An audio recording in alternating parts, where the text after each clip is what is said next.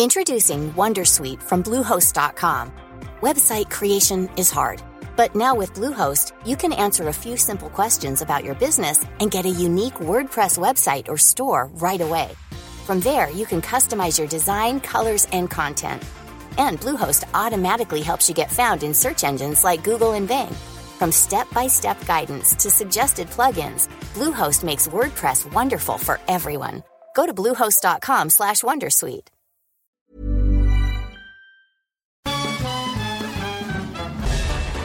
Farándula 021 es un podcast de cultura pop, donde analizaremos sin piedad series, películas, programas, música, moda, tendencias, libros, redes sociales y hasta figurosas e inventadas.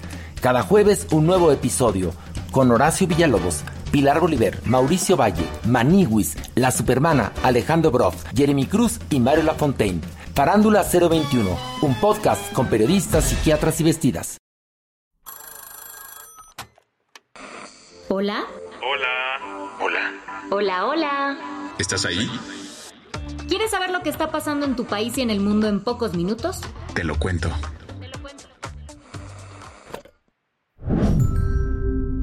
Hoy es jueves 21 de diciembre de 2023 y estas son las principales noticias del día. Te lo cuento. Ayer se desató la primera manifestación en contra del gobierno de Javier Milei y sus reformas ultraderechistas. Así sonaron las calles de Buenos Aires, 10 días después de que Javier Milei asumió la presidencia de Argentina. ¿A qué se debe el descontento? A las políticas que el líder ultraderechista pretende lanzar para reformar y reestructurar al Estado argentino. Una de sus cartas bajo la manga para conseguirlo es el llamado Decreto de Necesidad y Urgencia, conocido como DNU. ¿De qué va? busca la desregularización de la economía para atraer inversiones privadas, cambiar cómo se contratan a los servidores públicos y reducir gastos del gobierno disminuyendo ministerios y cargos políticos. Como no requiere aprobación del legislativo, el DNU entró en vigor ayer por la noche, después de que Milei lo firmó en una cadena nacional. Pero ese no es el único instrumento que tiene Javi para reformar al país. También presentará un paquete de leyes para darle una manita de gato a las empresas estatales y el sistema de jubilaciones. También quiere eliminar las PASO, como se le conoce en Argentina a las elecciones primarias. Este paquete sí debe de ser aprobado por el Congreso, donde, por cierto, mi ley no tiene mayoría.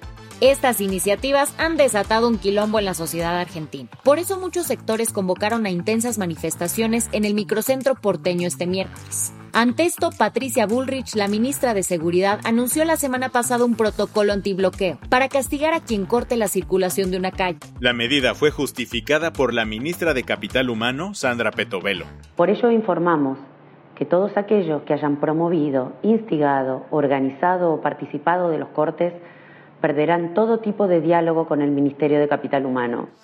De esta forma, el gobierno de Milei amenazó con quitar las ayudas sociales a todas las personas que se sumaran a las protestas. Aún con estas advertencias, decenas de miles de argentinos salieron a las calles este miércoles.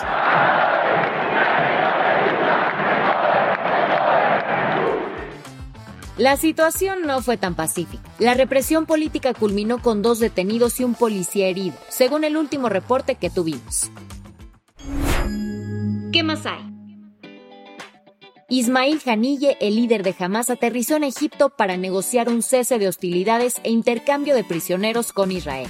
Ismail llegó a El Cairo ayer para discutir la posibilidad de un alto al fuego. Por primera vez, las negociaciones de Hamas incluyeron a representantes de la aliada Yihad Islámica Palestina. Buscan la liberación de todos los prisioneros palestinos en cárceles israelíes y una pausa en las operaciones militares.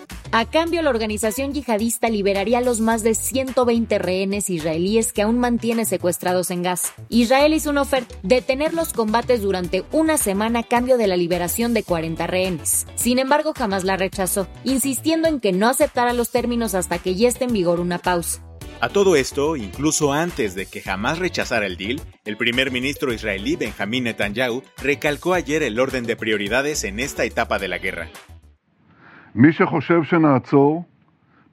Quien piense que nos detendremos está equivocado. No pararemos los combates hasta que se logren todos los objetivos que nos hemos fijado. La eliminación de Hamas, la liberación de nuestros rehenes y la eliminación de la amenaza en Gaza.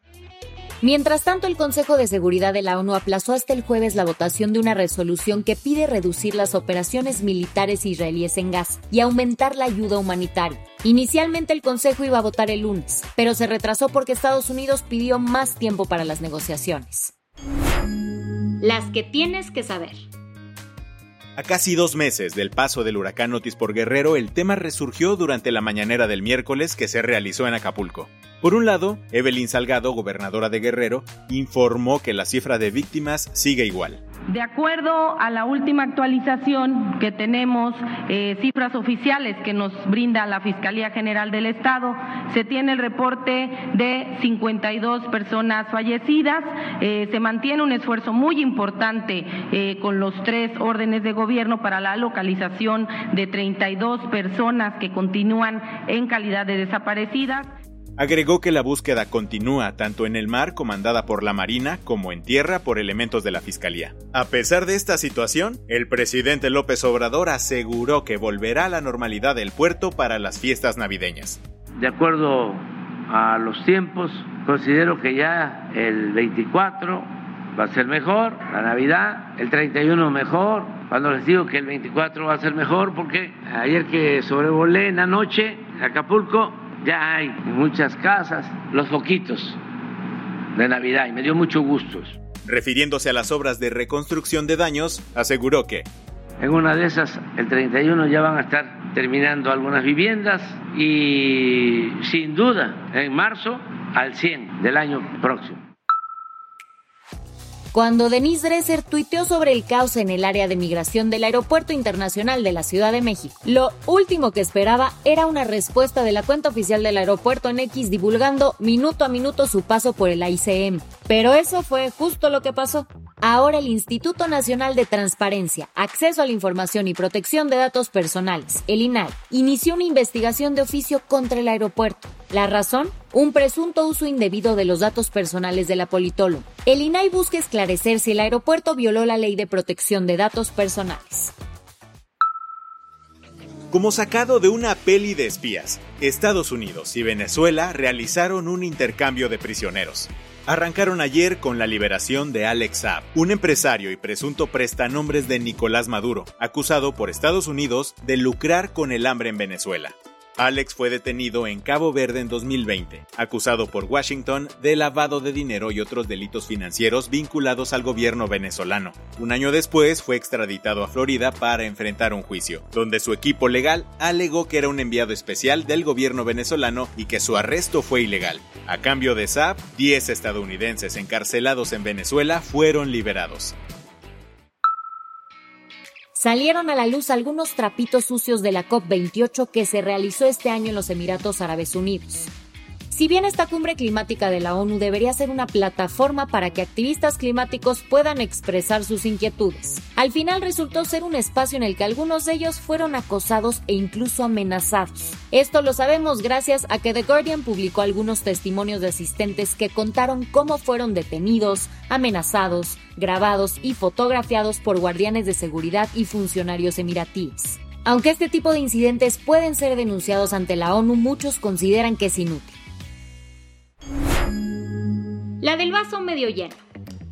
En Brasil está el corazón del Pantanal, el humedal de agua dulce más extenso del mundo y el mayor santuario de jaguares en el planeta. Ahí, Ángelo Ravelo, un ex coronel, se ha convertido en un héroe ambiental. Durante 30 años se ha dedicado a luchar contra el tráfico animal y la caza furtiva. Primero al frente de la Policía Militar Ambiental y ahora como fundador y presidente del Instituto Joven Pantaneiro. A través de la educación y la colaboración con las comunidades locales, Ravelo ha tejido una red de conservación que protege y celebra la biodiversidad de este ecosistema único. Con esto cerramos las noticias más importantes del día. Yo soy Andrea Mijares. Y yo soy Baltasar Tercero. Gracias por acompañarnos hoy en Te lo Cuento. Nos escuchamos mañana con tu nuevo shot de noticias. Chao.